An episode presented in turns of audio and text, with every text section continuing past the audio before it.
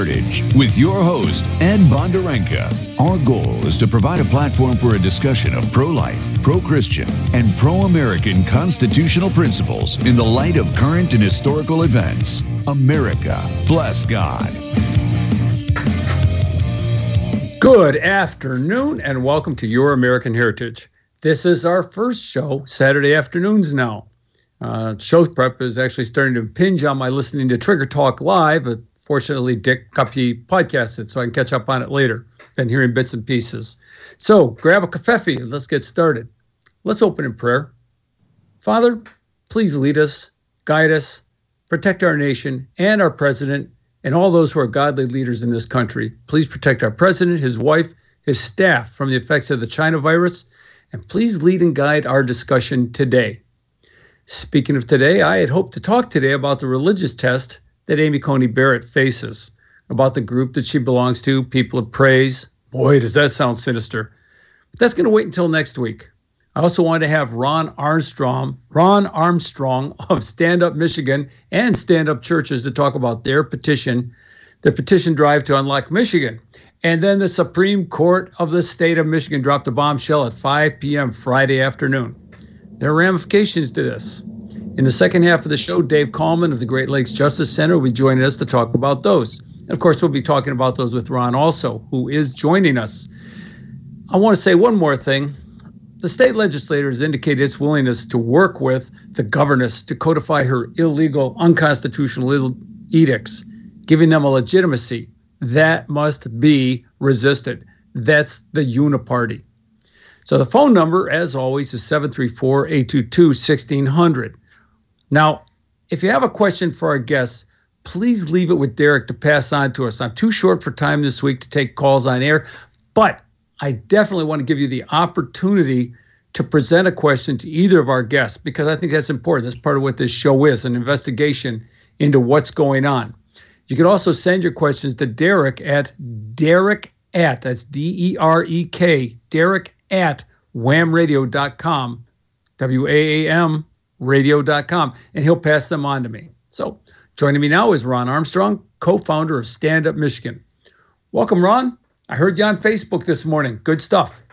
Uh, great to be with you, Ed. It's uh, been a terrific day for liberty, and um, and it's uh, and and now the question is, as many have had, is is what's what's next? What now?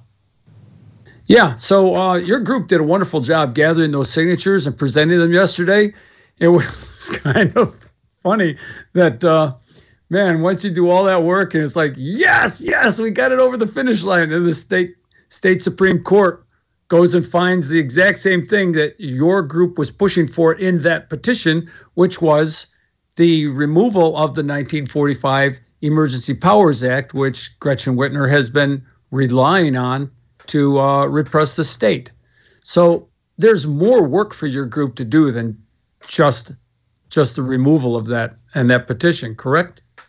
Well, yes, and and uh, and keep in mind that though this Supreme Court by a four to three ruling, as you know, or as your listeners might know, it was a seven to zero oh re, uh, unanimous decision that they could not act any further on the 1976 law because it had a 28 day limit. Correct. So, but she reverted to the 1945 law, and again, they found that unconstitutional for the use that she had. I mean, it wasn't by area; it was being done universally, unilaterally, and that they uh, that it definitely stepped on the the separate branches of government. But it did not remove the law, did not repeal the law. And yes, normally precedent would set the place where we would say uh, we don't have to worry about that law anymore. Well, we do, because there's two Supreme Court justices up uh, in, in, in the election in 30 days.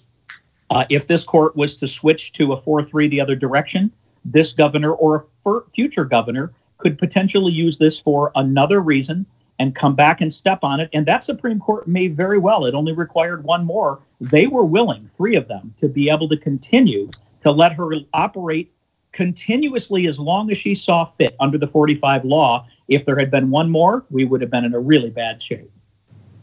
Wow. Now, I am surprised. I read the ruling yesterday, or yesterday, last night, and some stuff this morning online, and I was of the impression, and I I had questions about this for Dave Kallman, and uh, maybe you and I could talk about it briefly. I thought they struck down the 1945 law. You're saying that they no. found her usage of it unconstitutional, which is what I expected them to say. And I was surprised when I read that they struck the law down in its entirety, which to me left the 1976 no. law open for discussion also then. No, um, what they were saying is they defined what the 45 law was supposed to be, and uh, accordingly, the EPGA constituted an unlawful delegation of legislative power to the executive uh, and was unconstitutional under the 1963 Article Three 3.2, which prohibits excessive uh, accession of the legislative power by the executive branch. Finally, the unlawful delegation of power was not severable from the EPGA as a whole because of the EPGA is uh, is inoperative when the power to protect life and property is severed from the remainder of the EPGA. Accordingly, the EPGA was unconstitutional in its entirety. That I believe was in regard to this particular use. They did in the prior talk about the fact that uh, that that that law was to be done by by certain area and that it was not specific enough um, and so that's the reason, of course, that she was operating under 76. Dave will be the perfect one to answer that, but this does not change the fact that the 1945 law needs repealed and gone permanently because someone will abuse it in the future. I agree again that it is very likely that they would not fall back on this because of this ruling, but you also know that activist courts don't always follow that, especially if it might be used in a, under a different purpose for a different time. Yeah. Now, see, then again, you quoted the words in its entirety, which is what made me think that uh, the 1945 law in its entirety was unconstitutional. And I'll, I'll, I got to say one thing that I've, in discussions with uh, your approach to this lockdown, this uh, uh illegitimate behavior by our governess, or, or Catherine Henry's, um, I had not actually brought myself to a position where either one I was willing to uh, uh, support. And actually, I was willing to support your approach more than Catherine Henry's, and that was, but I was really waiting for the government. I mean, sorry, for the the High Court, the Supreme Court, to rule and tell us that the night that she had violated the 1945 law, that she had overextended. I'm of the opinion that this is me personally, and I'm open to discussion on it that we need something. We need something in the case of riots or floods or some kind of civil disturbance that's local and that's and unfortunately it's not time limited in 45 and that's how she got away with this. But the understanding has always been that the EPGA of 1945 was local and uh, that's correct. and I believe we need something like that. I just believe that 1945 was mis misused by this governance, but your group wants to take it down totally. Well, the reason is the, the 1976 law clarified areas. It actually mentions a pandemic. It actually right. talks about things specific by area, and yes, it gives a time limit. Understand it's important to have an emergency power act of some kind because it allows you to qualify for federal funds uh, in in cases of disasters or emergencies. And uh, in, and it did say in this case that they could she couldn't use it as a disaster or an emergency in the way she was using it because she was still taking away uh, the the unilateral power. So uh, again, I think Dave Kallman will have the great answer for you on on that going forward. What I would say is the 76 law is sufficient now. Whether they clarify that in the future, I don't know. But when it came to Flint water crisis, when it came to a sinkhole, when it came to flooded rivers, they've always been able to utilize that law. And within a 28 day period of time, pretty much all that's saying after that is the emergency can stay in place, as this legislature did. They extended her one time, but the science and data simply didn't fit any longer. And they said, we can't, unless we get science and data that proves there's a continuing emergency, we can't allow you to act unilaterally with the entire state. And that is pretty much what the lawsuit came down to. But um, again, I'll leave that to, to David Kallman. I'd like to talk more about the Stand Up Michigan and and and help you understand what we're what we're doing. And like you mentioned, we're not done. And I'd, I'd like to share with your uh, with your listeners exactly what it is we have uh, what we have planned and what we've what we've been working on. Please do. And uh, folks, if you are on Facebook, find Ron on Stand Up Michigan. He did a wonderful, longer presentation than we're going to be able to do today. But I wanted to bring this group to your attention if it wasn't there already and what they're doing. And then hopefully in the last few minutes, we'll also be discussing stand up churches, which you're you're promoting also this week. So go ahead, Ron. Tell us about yourselves and, and your plans for the near future now. Yeah. So uh, uh, the first thing is uh, the Stand Up uh, Michigan, as you'll find it, is actually uh, at Stand Up MI. Um, you will see it as a Facebook page. Like it and follow it, share it if you would. We started originally back in April. This was long before the Unlock Michigan campaign. We were not a campaign organization. We were not for a specific campaign at all. We were for repealing the 45 because, as you saw yesterday, if it wasn't for 45, they would have struck down unanimously the 76 use after the 28 days. But three justices would have allowed this to continue. And if one more had been, it would have been in perpetuity. So when we created Stand Up Michigan, it was with the idea that uh, we were we, we started with a Facebook group. All right, we had 380,000 group members in a matter of six weeks. How did we grow so fast? 100% grassroots, no big money, no money at all, other than uh, literally in the first uh, 90 days. We we started this group with the idea of letting people share their stories the stories of how they've been affected by both this lockdown and shutdown, by the virus in general. And what we were finding is that people were not able to share their true opinions on their own social media because people were saying, "What don't you care about life? Don't you care about you know?" They, they were constantly so they were quiet, but they were getting depressed. They were in their homes, right? You know, having to teach their kids. Their businesses were closed down. All of these things were happening, and they didn't have an outlet collectively to say, it's not just me that feels like this. Well, it was hundreds and hundreds of thousands of Michiganders that shared their stories. And that's all we put on our group originally. And Facebook then wiped out the entire 387,000 member group in 20 minutes on one Thursday evening. Literally, they said that we were spreading disease because we were promoting the Karl the Barber story, which we promoted as a 77 year old barber who said, I have to make a living, I have to feed my family, and you're either going to take me out of here in a box or in handcuffs, or I'm cutting hair. And that story was enlightening. It was a national story. And because we covered it, promoted it, produced it, uh, literally Facebook came and wiped us out. We were already moving to a website, and the website is standupmichigan.com. Uh, the reason I want you to go there is to understand that we created a vision and a mission statement. And I just want to share that with you. Um, our vision is to reclaim and defend the rights and liberties of we, the people of Michigan. Our Michigan is to equip and empower we, the people, to stand up for our sacred values, our citizen rights, and our constitutional freedoms. And our strategy we have three things to care, to inform, and to activate. We wanted to care about we, the people, and identify with them where they are, with their stories, and how we might be able to help and identify them Secondly, we wanted to provide them the information that they were not getting through local media. They certainly weren't getting on a daily basis, including science and data from uh, their governor.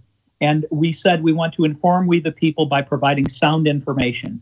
And thirdly, and this is really important for all of you, is to activate we the people to be and to empower them to be the solution, not the government. Understand the government can never be looked at for a solution it will never will truly be the case. We will only recover if we begin helping each other first with our family, getting your family in order. Obviously, it's then with your own personal community and what you can do to help there. And then it's with helping your own area and community to help our state recover as well. But it, if you're waiting for the government to have the solution after solution, we're all in trouble. Yeah, exactly. Now I will I will say there's a there's a kind of a thinking among people of the government, the government. And they seem to forget that the government of the United States is actually supposed to be representative of the American people. The governor government of the state of Michigan is supposed to be representative of the people of Michigan. One thing that your petition drive did was show the the um, oh, there's a word for it, but there's a, the propensity of the people to be opposed to this lockdown, these these uh, uh, crushings of our freedoms, and so the the almost 500,000, almost half a million signatures that you presented yesterday are representative of the will of the people. In fact, the, the whole point of the petition was to present it to the legislature so that the legislature, who was supposed to be representing us and our position, would then have the ability to make a law without the signature of the governess. So, consequently, your petition, uh, grassroots uh, uh, movement, was to influence the government, which is supposed to be us. Now, unfortunately, we have a, a legislature that seems to be pretty do nothing right now. They seem to be sitting back waiting to see what happens and when it'll happen. And um, I'm I'm now now I'm curious, and I'll have to ask Dave this. This lawsuit, I'm sorry, this yeah, this suit that the Michigan Supreme Court ruled on yesterday had to do with three uh, healthcare provider organizations that were responding to the lockdown, saying that uh, they they were being kept from providing medical services. That seemed to be the, that lawsuit. As far as I know, the the High Court, the Supreme Court Michigan, was supposed to be ruling on a lawsuit by the state legislature as to her overreach in regards to uh, uh, the edicts. So I'm I'm going to have to ask Dave if there's another lawsuit out there that's that's hanging to drop, uh, unless I'm totally confusing. A lot of this is frankly confusing. I'm trying to bring clarity to it, and I'm not helping. Dave will be able to do that very clearly, but I think what happened was there were multiple suits.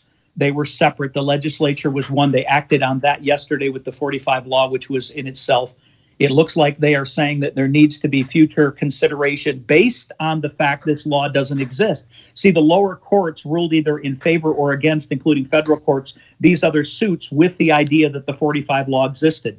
They're now saying because this is now done and considered unconstitutional to use this way, that the lower courts need further guidance on on, on creating a, a final ruling on their end. In other words, I don't know that the Supreme Court's going to issue on that I think they're depending on the lower court who already uh, reacted on it, but they they reacted to it, as you know, by saying that under the 45 law, it appears two to one that that it was the okay. She continued to do what she does. Now that that's considered unconstitutional, now they're going to, I think, be going back and looking for clarity. So Dave can handle that um, yeah. with you, and hopefully, I know he can f- provide some clarity along with this whole 21 day um, uh, shenanigans that came out yesterday in an effort to continue to hold you in check uh, until you're told that uh, you're, you're able to be free again. And uh, that there isn't anywhere, anywhere, zero, that says uh, the Michigan court rules, by the way, and this came from Stephen Kallman, clearly states that the Supreme Court orders are effective on the date they are entered, not 21 days later. The executive orders are gone today. That came from Stephen Kallman yesterday afternoon or this morning to me. But I have to tell you, I think last night actually 11:47. But um, I got to tell you uh, that that this is this is a way to hold you down and continue to make you believe that you're going to follow a law that doesn't exist under an unconstitutional law that doesn't exist uh, in order for her to continue to control your lives uh, in the name of a virus. So uh, he can handle that. But Stand Up Michigan, and, yes, go ahead. Well, I was going to say, and your group primarily, your group is to provide a voice for the people of Michigan to stand up to this this uh, uh, breach of authority, to this uh, illegal these illegal edicts by uh, uh, governors gone mad. So, correct. This is what we want to do. We want to continue supporting your group. We want to promote um, what you guys are doing there. Join your group. Visit your webpage and continue the struggle because they're not down and out. There's no way uh, uh, the governess is going to lie back. She's going to try something else. I mean, that's their modus operandi. Go ahead. Well, and we are letting people know we are wanting to hold all of the legislature responsible going forward. This exactly. is not about a Democrat or a Republican. This is about the rights and freedoms of individual Michiganders and Americans to hold our constitutional rights and freedoms against all. In other words, there are some very weak need people on both sides of the aisle that are more than willing to continue certain lockdowns and certain provisions. And we, the people, I am telling you, we may need to march on Lansing in a way they've never seen before if they were to ever dream in this next 30 days, and I cannot believe that they would, that they're going to mandate anything in regard to this. Recommendations, strong recommendations, are all great. And I believe we can do things safely going forward. But you are not going to mandate a mask. You are not going to mandate uh, what our capacity should be, or how we could be open, or how many we can employ, or if our kids are going to wear a mask while playing sports. To me, those things are off limits to our constitutional rights and freedoms. They ended yesterday, and it is time for us to claim the victory and to stand uh, uh, proud for this. And that leads me, because I know you're going to be running out of time, to our stand-up churches. You wanted to talk about that, um, and and I, if I can, I'd like to move right into it. Uh, Go ahead. We we're a Christian-based uh, group. The leaders are all Christian people. We believe that this whole movement is based on uh, on faith. It's on yes, it's as our country was founded on Christian principles and biblical principles, so are our forefathers who gave us all of these freedoms that, that were in our Constitution and so on. We believe those need to be protected, and we were too easy to give up everything from our freedom of speech, our freedom of assembly, and yes, our freedom of religion. We shut down our churches, and our pastors were so quick to be worried about people. And I understand those that are vulnerable needed to stay home those that are vulnerable needed to wear a mask or do what was necessary to stay safe. But those that are healthy, those that were young, they should have been able to go if they chose to and, and exercise their faith.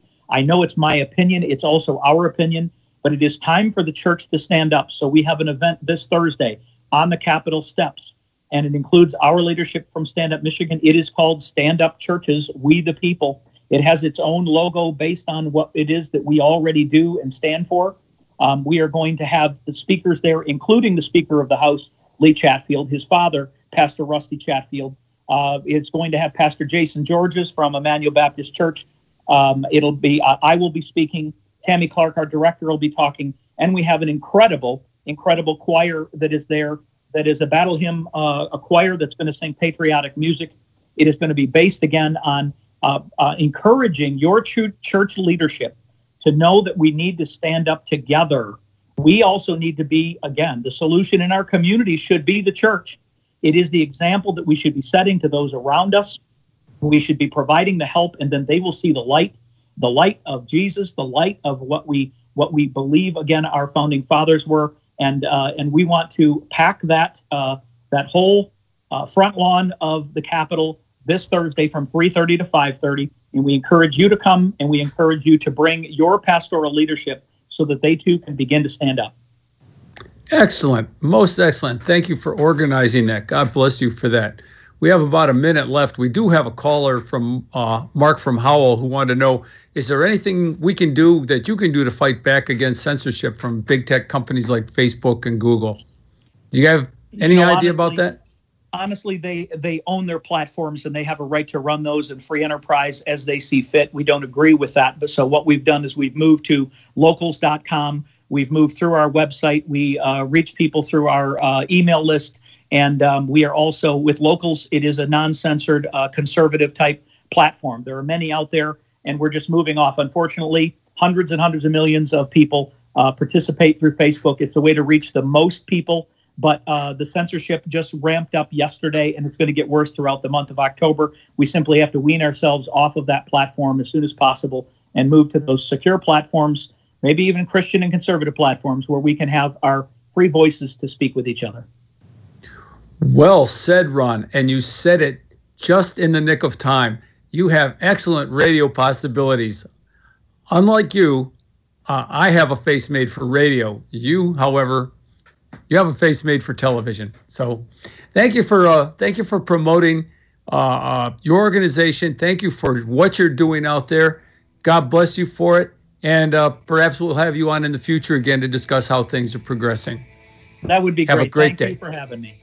All right, and once again, folks, come on back right after the break. We have more to talk about.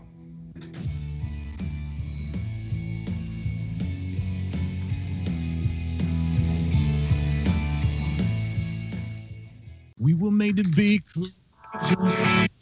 We were made to lead the, the the change. We were made to be courageous.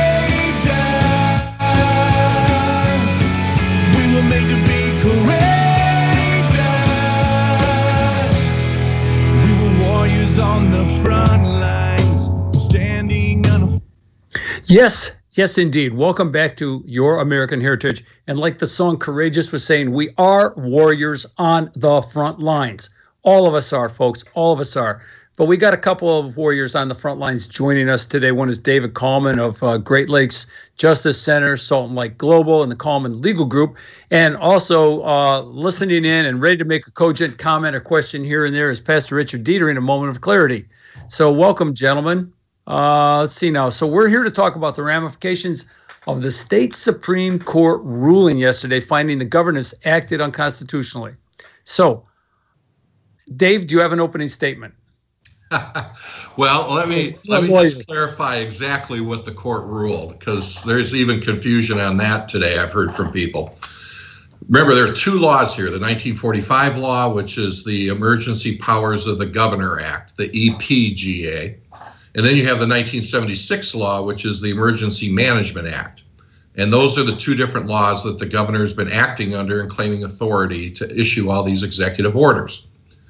The Supreme Court ruled on both of those separately. And on the 1976 law, it was a unanimous decision. It was 7 0.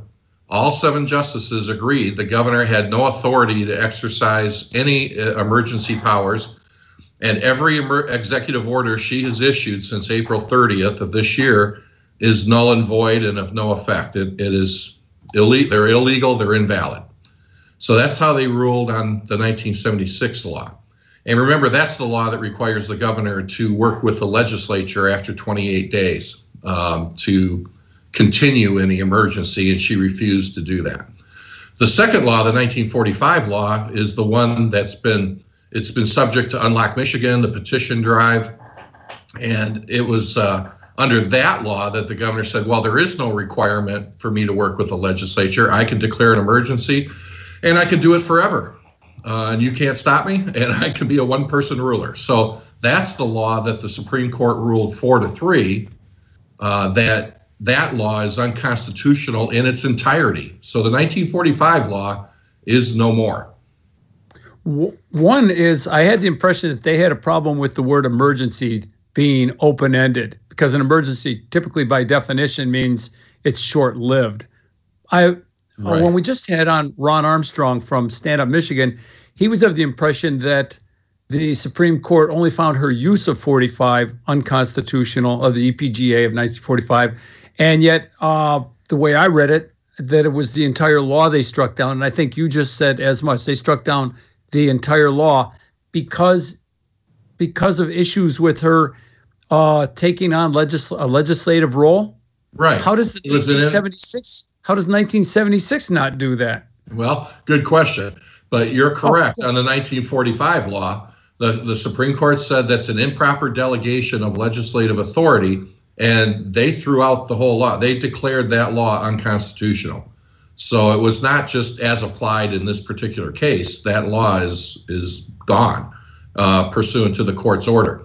I think the difference between the 45 law and the 76 law is the short duration under the 76 law. It was it allows the governor to act for 28 days. That's relatively short, and it's why it's to handle an emergency. But after 28 days, then her power is over, and she can't do anything more unless the legislature agrees. And so I think the court took the position that, well, that is such a short period of time that they weren't going to throw that case out in its entirety.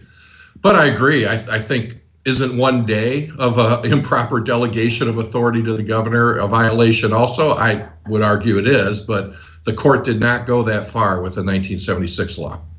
Well, that clarifies that for me. Okay. So let's see now.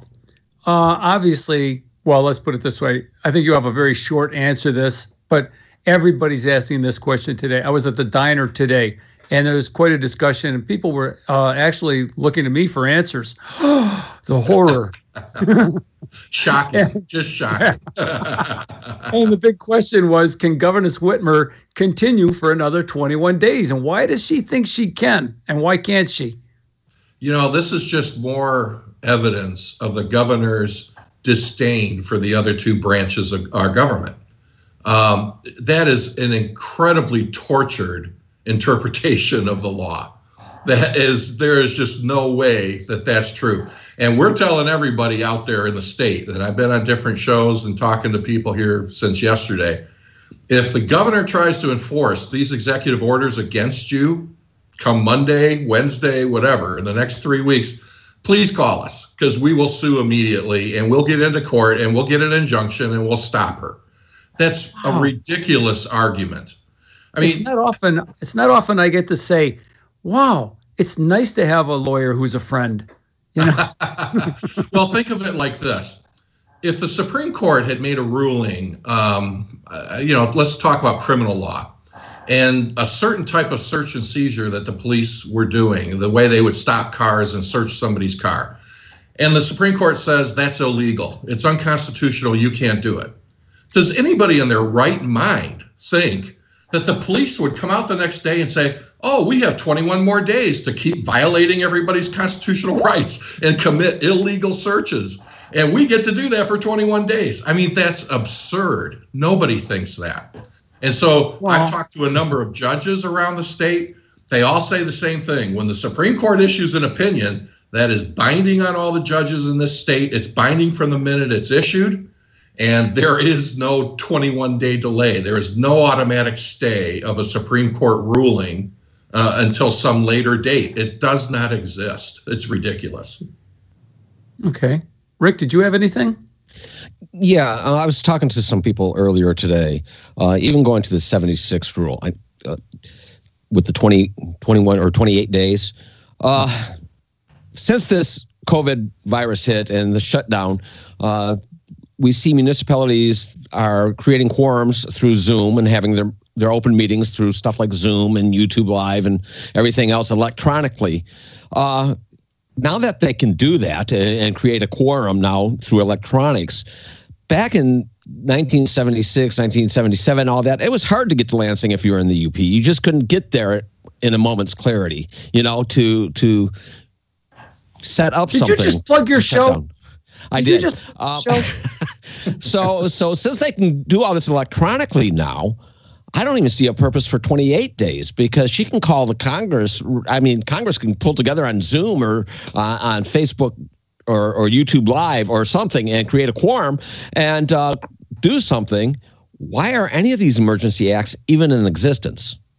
Well, because you have a law that was passed 45 years ago. And so things were different back then and legislators would be all you know all over the state and unable to get together. Uh, the answer to your question is the law is the law. I mean, until the legislature changes it, because of things like you said, having Zoom meetings and doing different ways to get together, you don't have to do it in person. That's still up to the legislature to change the law. It, it right now says what it says, and so yeah. they would be the ones that would have to change it. And I can imagine if there was something like an EMP or something that actually struck down commu- the kind of communications we have today, except when Skype drops in the middle of a radio show. We know how that works. So if you were trying to depend on that for your quorum and then all of a sudden everybody's got a loss of internet connection, mm-hmm. that may, you know, I, I think sure. maybe 28 days is too long. Maybe it's uh, five days, something like that, because it only takes a couple days to get from the Upper Peninsula to to Lansing. You know, I was whatever. It's I think there needs to be some room to move on that. You know, that for the uh, an emergency response, but conditioned by the time limit, which sure. you know. So Karl the barber, he's free to cut hair now, huh? Well, he has been anyway. He's been cutting hair continuously since May fourth. That's uh, anticlimactic. Yeah. but at this point, obviously, we, we just put out a press release this morning uh, regarding Karl, Friske Orchard Markets up by Charlevoix. Uh, we have clients, gym uh, owners, and fitness centers, clients all over the state who are being prosecuted, who are being taken to administrative hearings, and all based on the governor's executive orders. So we're calling on the governor and the attorney general to immediately dismiss all those matters. And if they won't do it, then we'll be filing motions here over the next week or so to do that. And we're going to ask for sanctions and costs because the Supreme Court has clearly ruled, and this is something else the governor had better think about. There is a thing called Section 1983 in the federal courts, uh, in the federal law, that deals with civil rights violations. And it talks about government officials violating people's constitutional rights under the color of state law. That is exactly what the governor's doing with this threat of this 21 days. And they better think about it because they are clearly acting without authority and outside the scope of their constitutional bounds. And you're going to see federal lawsuits all over the place, and we're going to be at the forefront of them if they try to enforce these uh, orders after yesterday.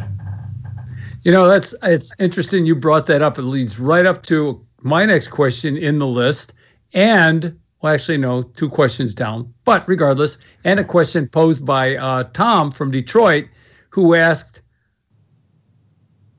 "Is the government, because of the, these rulings, is the government open to damages, lawsuits for damages? These businesses that have closed, are are they liable to sue? And who do they sue? Do they sue the governor personally because it's her or do they sue the state because she represents the state, even though it wasn't the legislature? Uh, how does that work? Well, you would sue the state, and it's called a takings case. There's a thing called Tom, oh, excuse me, excuse me. Tom from Detroit is big on takings, so you just I can hear him say thank you. Go ahead. Well, the takings clause says the government cannot take property, and people think of it like real estate, like eminent domain, that they can take your property, but they have to pay you for it. Well, that's not the only type of property. It can be personal property, like a business. and if they take it without just compensation, you can sue. And actually, that is something we have a number of clients uh, around the state, businesses, and we are looking at bringing just such a lawsuit. Absolutely. Wow. Well, that could really be costing us as taxpayers bigly, I take it then. Yes, it would. But it would help wake people up as to how egregious our governor and the attorney general and the state has been acting and the Hopefully. way they've been violating people's constitutional rights. We don't lose our constitutional rights because there's a pandemic. It's outrageous. We don't lose our representative form of government and, and our Republican, small r, Republican form of government. But yet that's what we've had for the last six months. Rick has something to say on this idea of takings, um, and I just wanted to clarify what you said and see if I understand it correctly. Uh, if all of a sudden all these lawsuits come through and the state is found liable because of the actions of the governor and her attorney general, uh, it ends up going into some sort of great big um, judicial assessment where it's then put on the backs of the taxpayers uh, because the governor we elected and her attorney general acted wrong. Now it's going to end up being on the backs of all the taxpayers to pay for these judicial assessments. Is that cor- is that correct? That's the way it works. Yes, and and what's the remedy to that? It's the ballot box. It's yep. to vote well, these there folks out who are exposing our system and our government to this type of liability through their illegal, unconstitutional actions. My next point was um, that this hopefully impinges the upcoming elections that people will realize. A friend of mine, uh, uh, Gil from California, he points out this is the uniparty in action because they're, the, the legislature is willing to work with this is what I was what I've heard. They're willing to work with the governess so that they can codify some of her edicts. And I'm thinking well that's the last thing I as a person want. Hopefully this influences people to look at who they vote for. It's too late for the primaries but we have got to at least maintain a certain party's advantage in the government who is opposed to this governess and her edicts, even though they're often uh, uh, weak and don't reflect. I mean, if the if the Republicans who hold the legislature had stood up stronger to this governess early on, even put up like Pat Colbeck is saying, why didn't one person stand up with taking her from office? Well, not one. You know that there's a weakness there, and and they're not representing the people in this case, which brings another question. The lawsuit yesterday that was settled was based on some healthcare providers who were kept from pursuing their operations. What mm-hmm. happened to the lawsuit of the legislature against the governess for violating 76? Well, I think that's kind of moot now because the court has ruled and that is the same issue, as I understand it, that was raised by the legislature in their case. So the legislature essentially won their lawsuit through this. I was wait. That's that's the ruling I was waiting for. And then this one caught me totally by surprise. It's just got jumped up. That's amazing. Right. right. So, and you know, and I think it's important for people to understand. I get this from folks. Oh, you, you know, you don't want to do anything, and you want grandma to die, and you want everybody to die from the COVID virus. That is such a ludicrous argument. Obviously, there's a virus. Obviously, this is a serious thing that needs to be taken seriously by everybody. But we have rights as individuals. We have rights to make choices about our lives and how we live them. We have rights as to how, as a people, through our government, we are going to address this issue. And you don't do it through one person autocratic rule with no accountability to anybody. That is in it's totally unconstitutional and totally violates all of our rights. That doesn't mean you can't be concerned about the coronavirus take reasonable steps yourself to distance. If you want to wear a mask and you think that's important and all those things, it's not saying that's not important. But what it is saying is we don't overthrow our form of system of government because you're afraid of a virus. Yes. Well, and Rick, I'll get to you in a second, please. But I wanted to point out two things. God has given us our rights. Yes. Only God can take our rights away. That's an implicit in the Declaration of uh, Independence and I believe the preamble for that matter, although I could be conflating the two. And the second is if you don't want grandma to die, then don't have a governor who puts her in a, a, a puts a bunch of COVID patients in her nursing home. That's where the majority of the deaths have come from, from uh, activity by our governors. Rick, you had something to say? Yeah, just real quick. The government is not meant to be the nanny state. They're not meant to be our babysitters and I agree. I agree totally with your guest here. Uh, it's not up to the to the government to tell us what to do, but we are responsible people. And if a company so wishes in their own business wants to say you have to wear a mask coming in or out, that is that business's right to do so as an individual business. It shouldn't be up to the government to tell them to enforce that, though. Absolutely. Question, Absolutely question number right. six.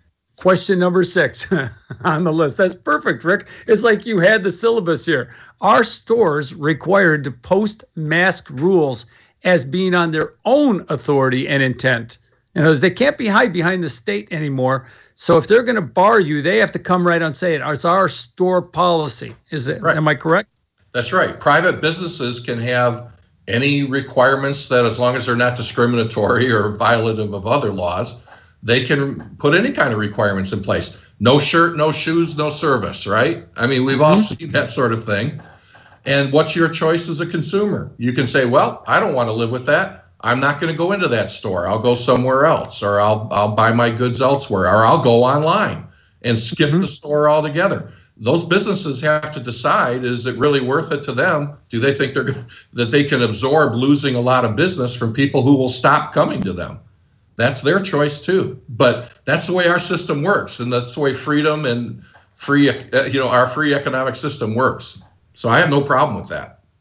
Exactly, and and if that's what small shops want to do, that's fine. I'm I'm right. really uh, there's a point I had uh, previously about this whole lockdown thing favoring big box stores and corporations as opposed to mom and pop and killing the middle class which is something that socialists want to do is kill the middle class.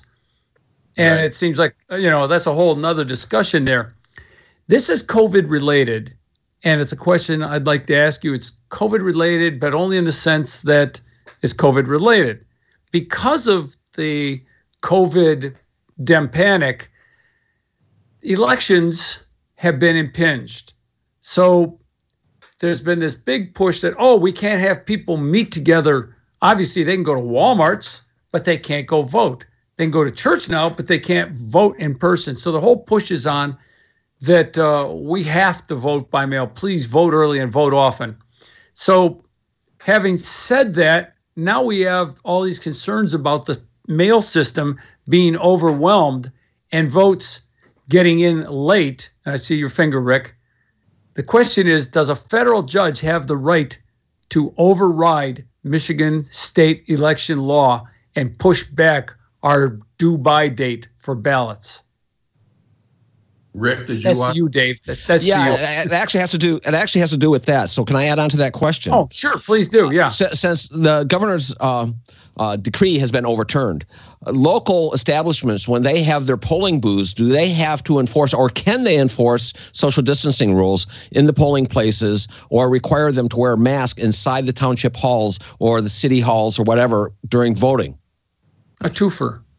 Yeah, well, that's an interesting question. I mean, uh, again, you're you're voting in usually some kind of a church or a school building or somewhere else, and if they put those social distancing rules and things like that in effect, that's I guess that's an unknown question at this point. Can they deprive you of your right to vote if you're not wearing a mask? I would argue public that schools government.